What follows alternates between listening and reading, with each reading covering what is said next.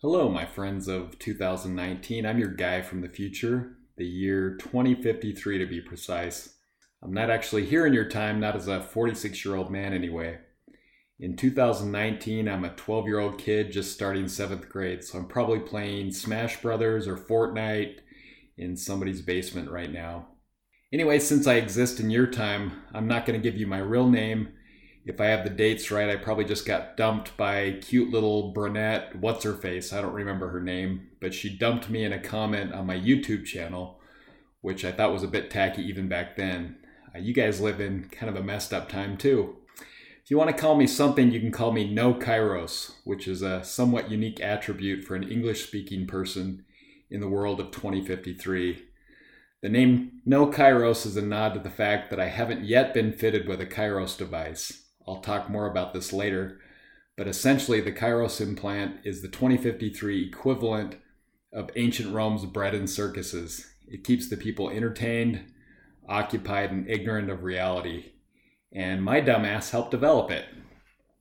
So you're probably a bit curious why and how am I able to speak to you from the future?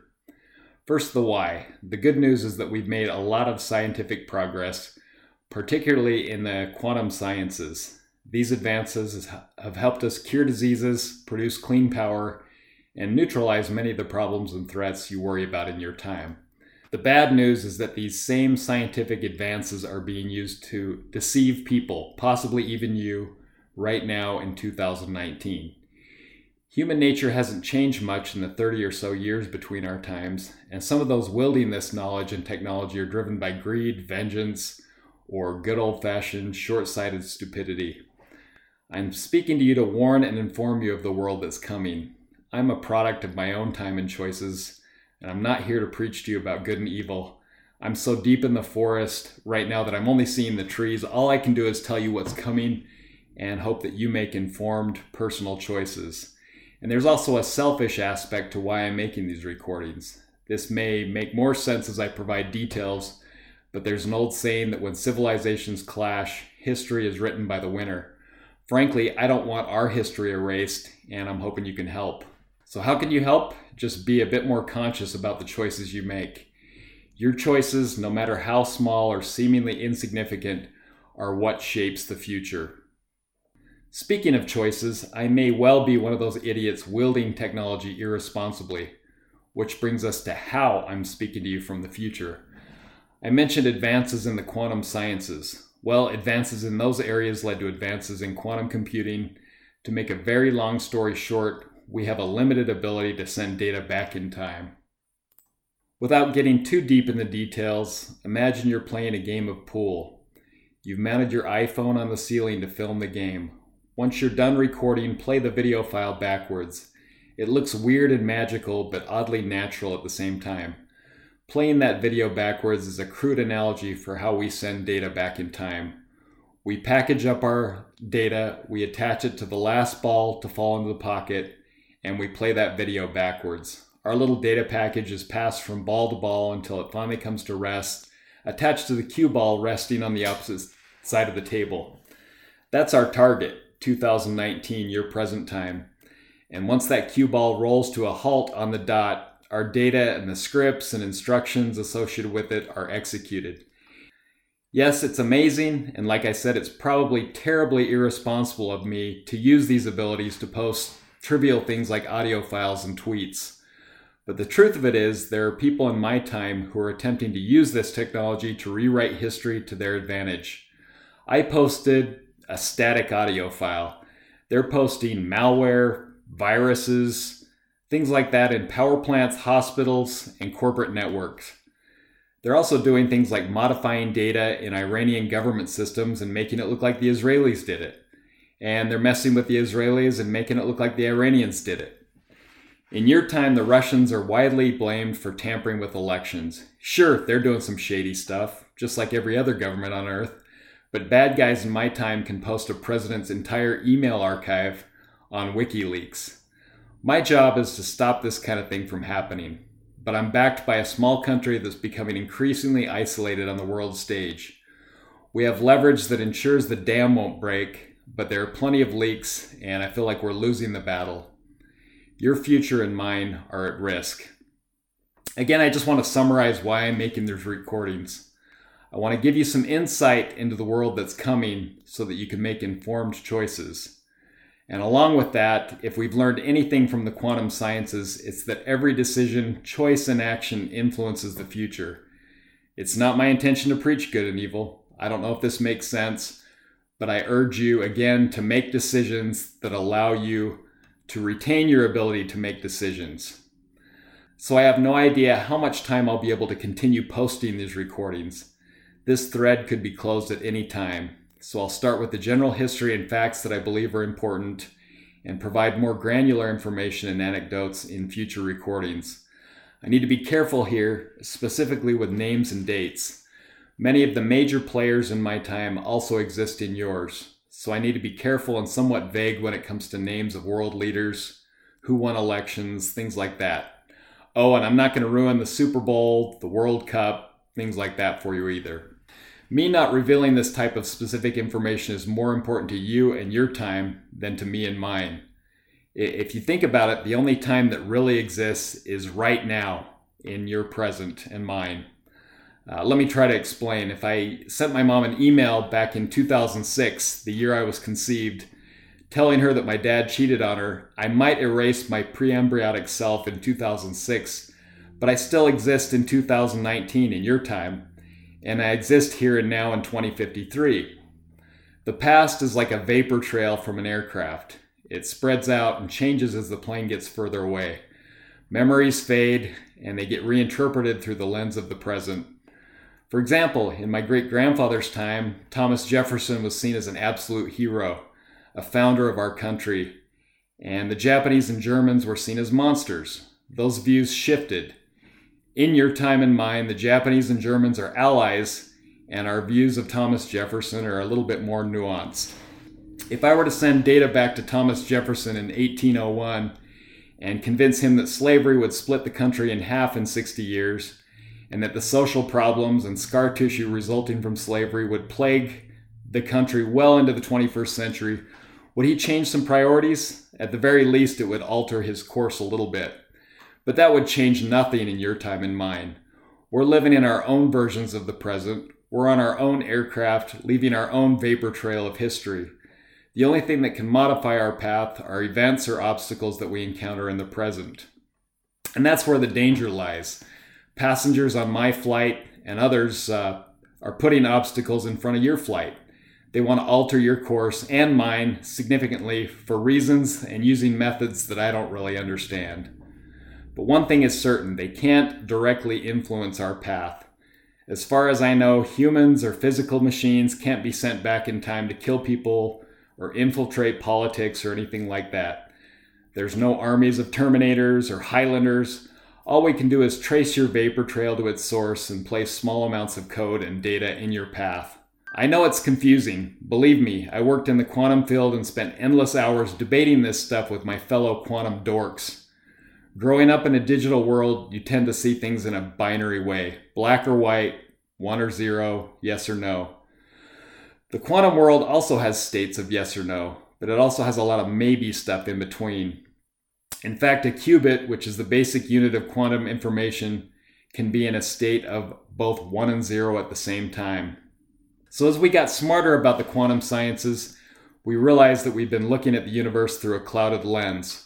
We were only seeing the ones and zeros, which of course exist in the quantum world, but we were not looking at all the stuff in between. We're able to see, process, interpret, and manipulate some of the in between stuff now and that has been like jumping from an 1860s black and white daguerreotype image to a th- uh, 2019 4K display.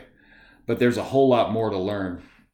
Anyway, I'm, I'm kind of getting uh, off in the weeds here, but when I do reveal names and dates, know that analysis has been done to assess the benefits and risks of doing so at a macro level. But I feel like we've only scratched the surface of this body of knowledge that is the quantum sciences.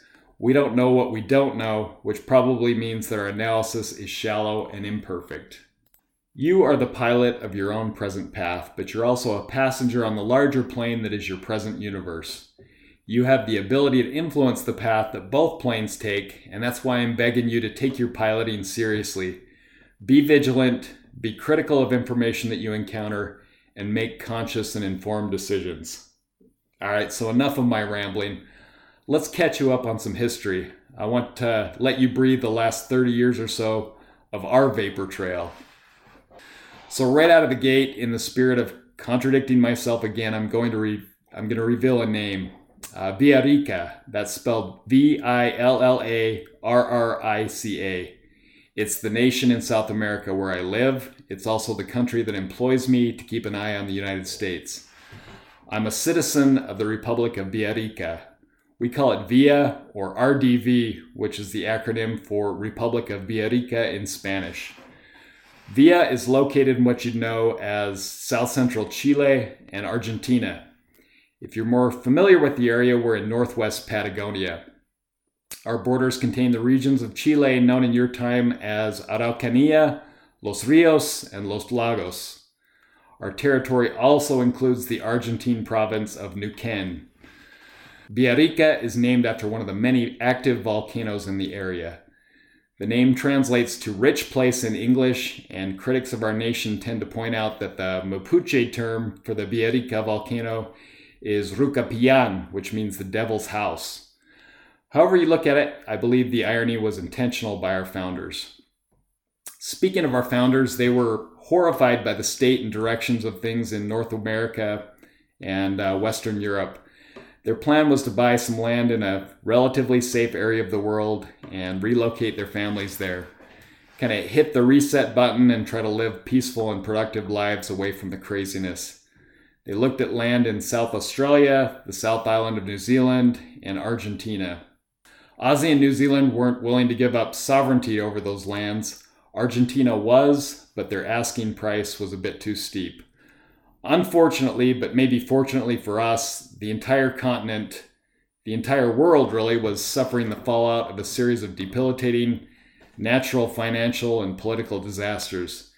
Chile and Argentina needed money urgently, and our founders literally stumbled into a very fortunate situation, and a deal was quickly made. As I may have mentioned, I wasn't born in Villarrica. In fact, I'm a dual citizen officially. I was born in the United States in 2007 and lived there until my 20s. My father was one of the original investors and founders of VIA. My family relocated there permanently after a series of disasters that I'll talk about here in a minute. Before moving to VIA, I earned a degree in computer science from a public university in the western United States. After university, I settled into a job designing cognitive interfaces for an early prototype of the Kairos implant. Basically, I helped design the middleware that helped translate computer binary code into signals that can be processed by the human brain, and vice versa. It was a fun and rewarding career. Really loved it. Uh, early on, our technology was used to help disabled veterans, accident victims, people like that use prosthetic limbs. Then we found that we could help those who were hopelessly addicted to drugs. Um, by the way, a word of warning there's going to be some crazy new synthetic drugs coming your way over the next few years. People in your time seem worried about Russia and China meddling with elections and hacking infrastructure and such. That's a smokescreen. Those two nations are brewing up some scary, toxic, irresistible shit that will take more American and European lives than wars have over the past hundred years.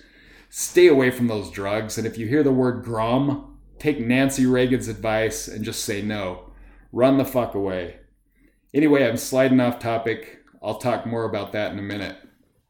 Okay, so we adapted our technology to help people deal with Grom addiction. Then we drifted into virtual reality experiences and military technology.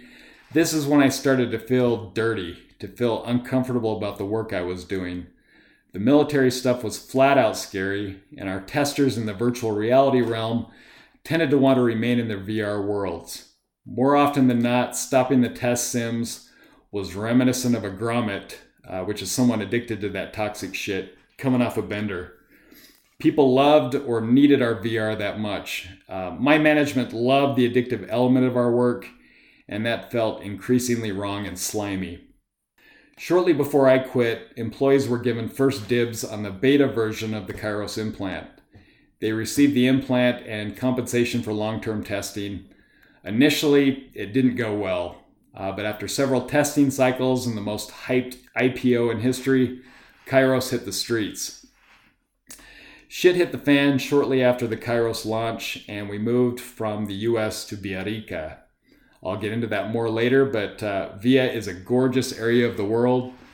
Lakes, mountains, glaciers, fields, orchards, volcanoes. I'm looking out my window now and it looks like the cover of those National Geographic magazines my grandfather would give me as a kid. As you can imagine, there was a bit of culture shock for both sides upon our arrival. There were language and cultural barriers, which, if we look at history, could be the main ingredient in a recipe for disaster. And believe me, there's been plenty of civil unrest in the short history of our small nation, but that didn't come for a few years after we arrived. Per the terms of the uh, purchase agreement, those living in the area were granted full citizenship, and if they owned businesses and property, they were allowed to retain title and live their lives and run their businesses. Property values skyrocketed soon after our arrival. Uh, as I mentioned, South America was in such a funk that land wasn't worth much of anything.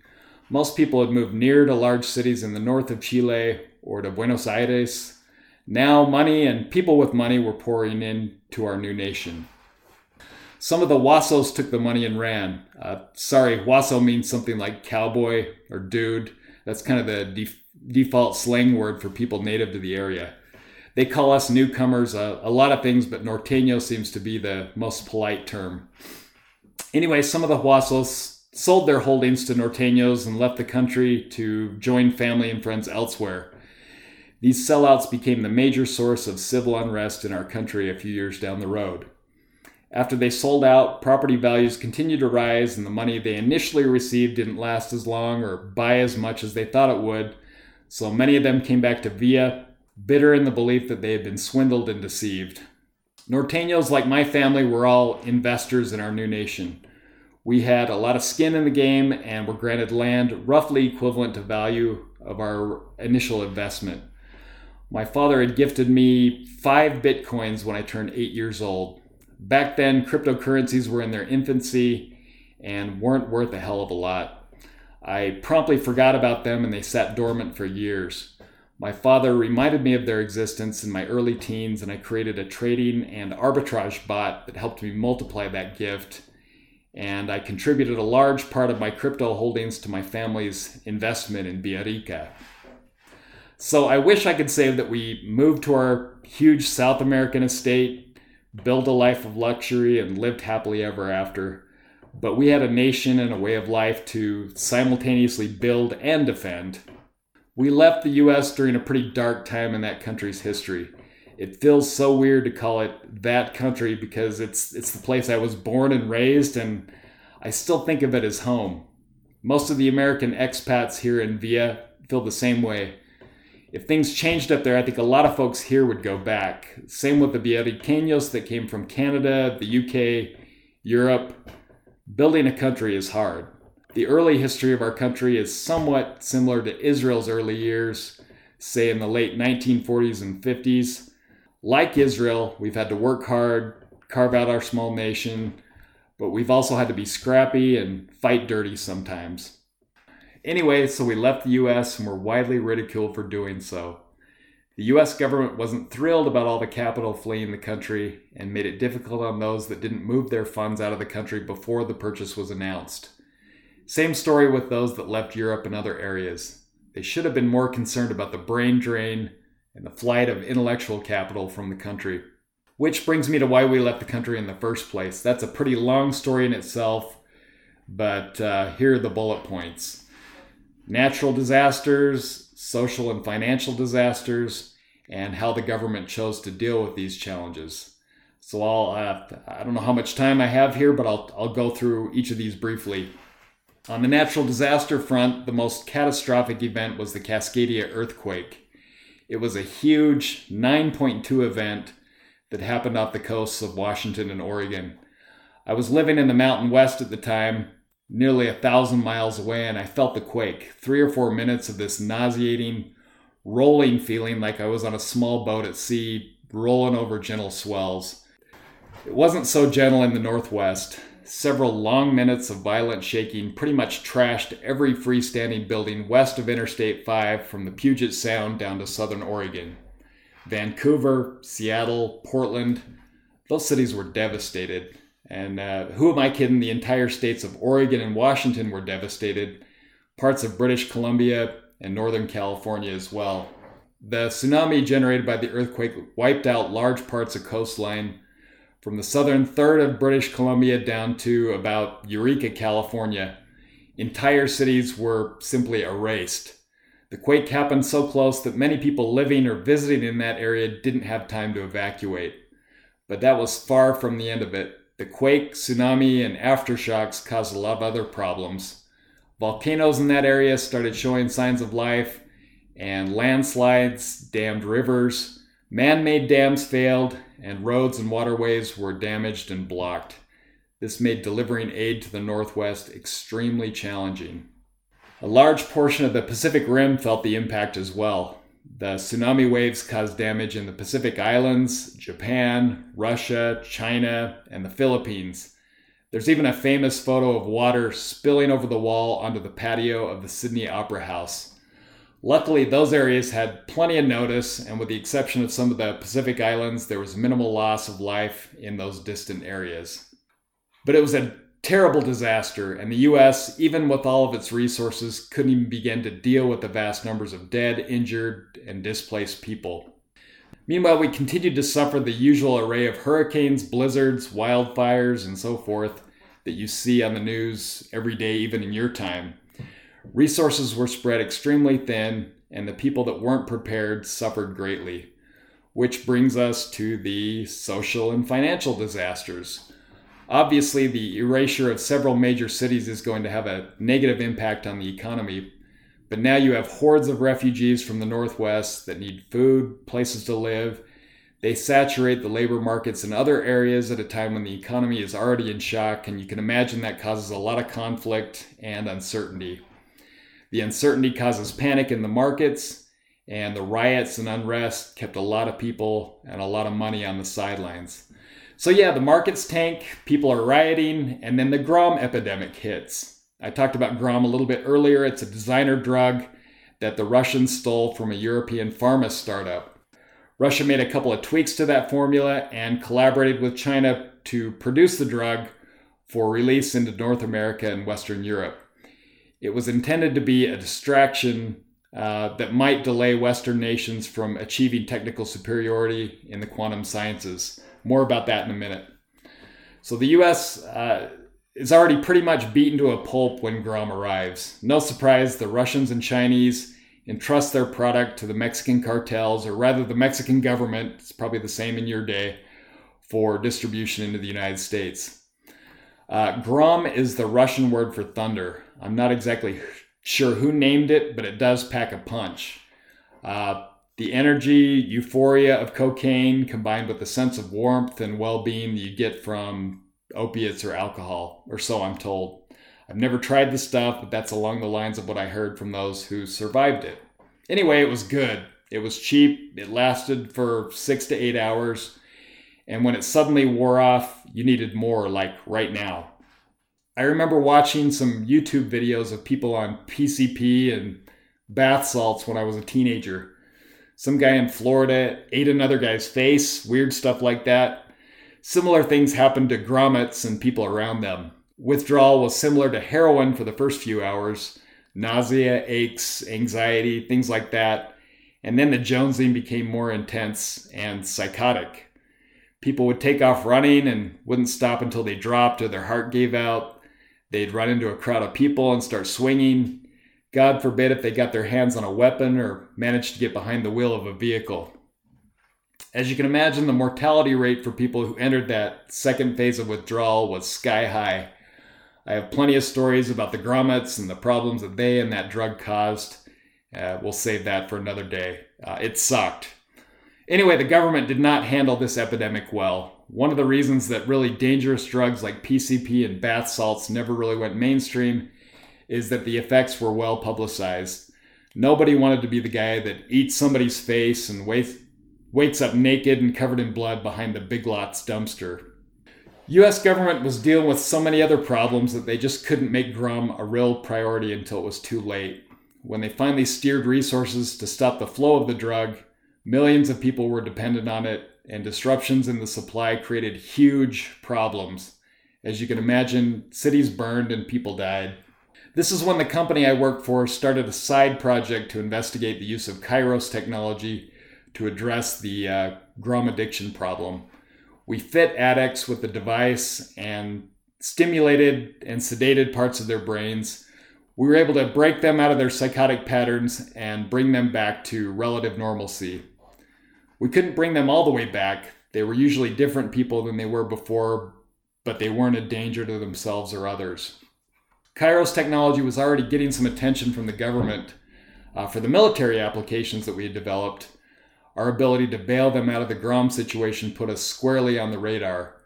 The company negotiated an expansive contract with the government, and we began implanting addicts in the military with the Kairos device. The valuation of our company was astronomical, and management decided to take the company public. The IPO was surrounded by unprecedented levels of hype, and everyone with two Satoshis to their name wanted in.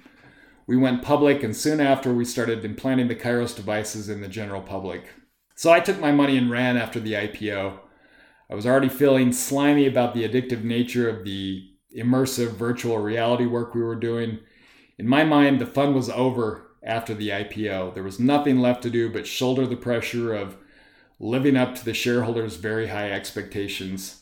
So I decided to take a job with the US Department of Energy, who was doing a lot of interesting work in the quantum sciences and quantum computing areas. Uh, this was the arms race of my time.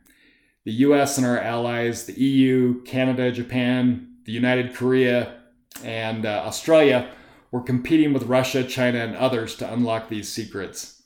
Unbeknownst to me, a lot of these secrets had already been discovered by the time I joined, in fact, the US government had quietly acquired or nationalized, I guess is the correct term, a number of quantum companies who'd made important discoveries or technologies.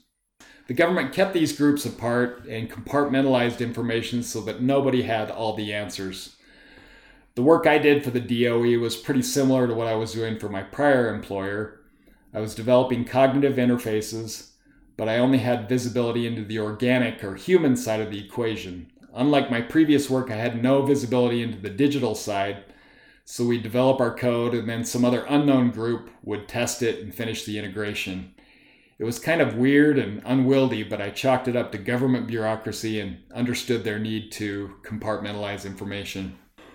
One day in the cafeteria, I was whining about some of these frustrating processes to a couple of my colleagues. This was pretty much a daily occurrence. We'd bitch and moan, let off some steam before heading back to the dev cave. Part of my letting off steam lunch ritual involved getting outside and going for a 30 minute run. I'd get the run in, take a quick shower, then head to the cafeteria to gobble down lunch. On that particular day, I finished the run and fished out my key card to re enter the building. And as I did so, a big blond guy brushed by me and opened the door. He was breathing heavy and was as sweaty as I was. I was usually the only one running out around the DOE compound, and the guy could tell I was a little surprised. He laughed and told me that he'd been running behind me for the last 10 minutes or so of my run. He thought about passing me, but didn't want to be weird. And I could relate. I have my own weird running quirks and rituals. If there's someone in front of me, I'll usually change my path to avoid passing them. And if I get passed by someone, it'll turn into an endurance race. I'll keep going until they stop or slow down and I can pass them. I know it's kind of weird. We laughed about our weird running quirks for a minute, and he introduced himself as Adam. He had a slight accent that I thought was German. I asked him about it, and he told me that I was somewhat close. He was the product of Swedish and Norwegian parents and had grown up near Oslo. We were both in somewhat of a hurry and agreed to continue the conversation during our shared lunch run ritual the next day. So, over the next few weeks, Adam and I stretched out our runs to about 50 minutes with 10 minutes for showers and a snatch and grab at the cafeteria. Neither of us could talk too much about the work we were doing, but we both had the same gripes about the bureaucracy and the processes, general government bullshit. Uh, one day after our run, he brushed by me to open the door, similar to how he did on the first day we met. He turned around and handed me a small piece of paper and disappeared around the corner toward the showers. My first reaction was, oh shit, this is some kind of gay love note. Uh, nothing wrong with being gay, of course, but that's not the way I roll. I was a little disappointed that this new connection I'd made might be something different than I hoped it was. I stuck the note in my shoe and hopped in the shower, and I didn't open it until I got home that night. The note was a Tor URL with instructions not to access the site at work, home, or on my phone. Now my reaction was shit, I'm being used as an asset of a foreign government, like this guy's a spy. Uh, I, I'd had to go through some training courses to get my security clearance. They taught that foreign agents may try to befriend you and pump you for information, then blackmailed you to provide more. Up to that point, I'd been a good boy. I hadn't provided Adam with any information that would put me in jeopardy. I thought back, and he hadn't given me anything incriminating either. And then I thought about the bullshit that I'd have to go through to report this incident, and that if it turned out to be nothing, I'd be putting Adam through a bunch of unnecessary shit too. So ultimately, I decided to go down to the local community college and access the site through their public Wi Fi and an ancient tablet that I'd repaired but never really used. The site was a simple HTML based table of information company name, technology, description, date acquired slash target acquisition, and the scope of acquisition. So I scrolled down the list. Many were companies I'd never heard of. One jumped off the page, and it happened to be my former employer, the creator of Kairos. The scope of acquisition read simply to align citizen cooperation with state objectives. I read it again to align citizen cooperation with state objectives.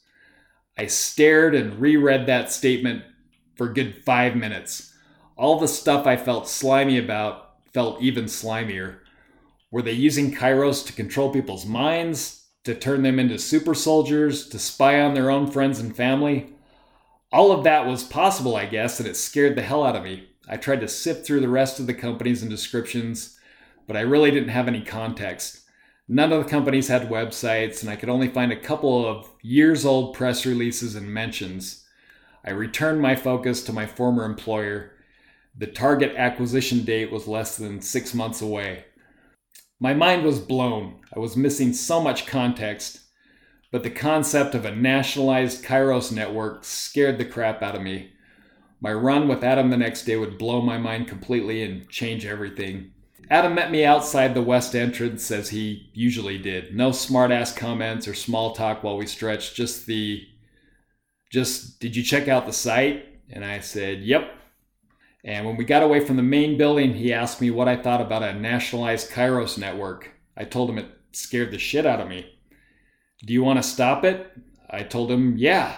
So he sprinted ahead of me and we finished the rest of our run separately there was another note waiting for me under my phone. Now I'm uh, reaching my data limit for this recording, so the, the rest of the story will have to come later. Suffice it to say that Adam was aware of my previous work with Kairos and my family's involvement into uh, what was to become Villarrica. I would later learn that Adam had been the uh, chief technology officers of one of those companies on the list. That company had been nationalized by Norway and it fell under the custody of the group of nations collaborating on quantum sciences and technologies. Adam's company specialized in quantum security and encryption technologies. Essentially, his company created the keys that would start the engine to this quantum monstrosity that our nations were building. He wanted a responsible third party to have a copy of these keys in case the powers that held this technology decided to use it irresponsibly. So I introduced Adam to my father and other leaders of the Villarrica project, and they agreed to keep the keys and the responsibility that came with it. So, those keys are the primary reason that our nation of Villarrica is allowed to exist. Unfortunately, we're a small nation with limited resources. We're trying to police half the world, and we're trying to keep the other half of the world from stealing our keys, which would be disastrous. So, rapidly running out of space, final notes we were unsuccessful at preventing the nationalization of Kairos. Within two years, roughly 60% of the populations of the US and Europe are fitted with the Kairos device. About 18 months after Kairos nationalization, Iran emboldened by support from China and Russia, suddenly nuked Israel.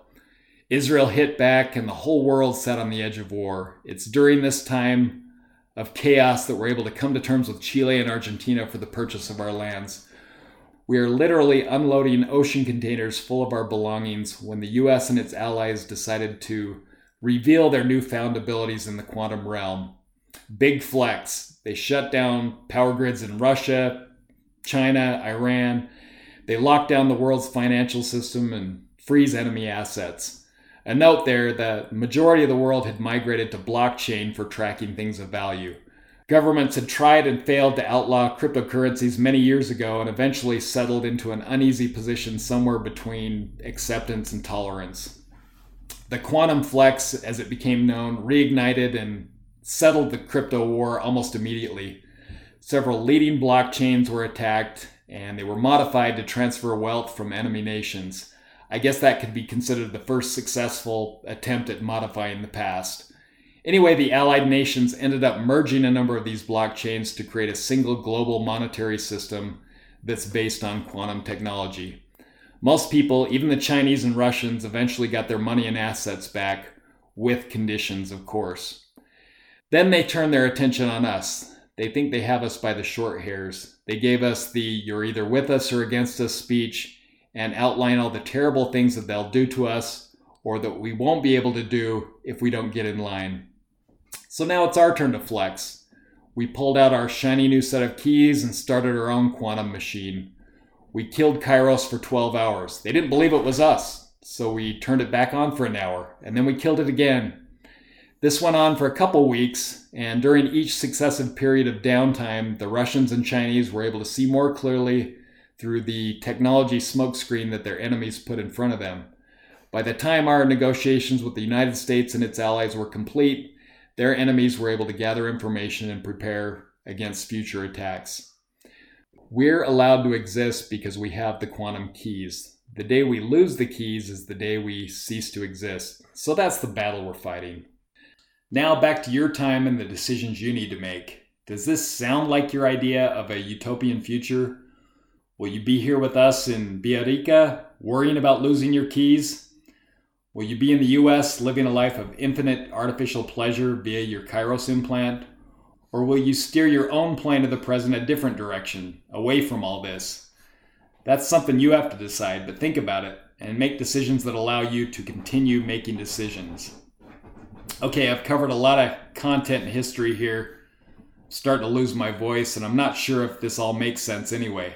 I feel like a caveman trying to explain to another caveman what an iPhone is and how it works. Hopefully, it'll make more sense as I'm able to get deeper on these items. If this thread continues to stay open, I will attempt to provide that depth. Thanks for your attention. Live well and make decisions that keep you in the driver's seat.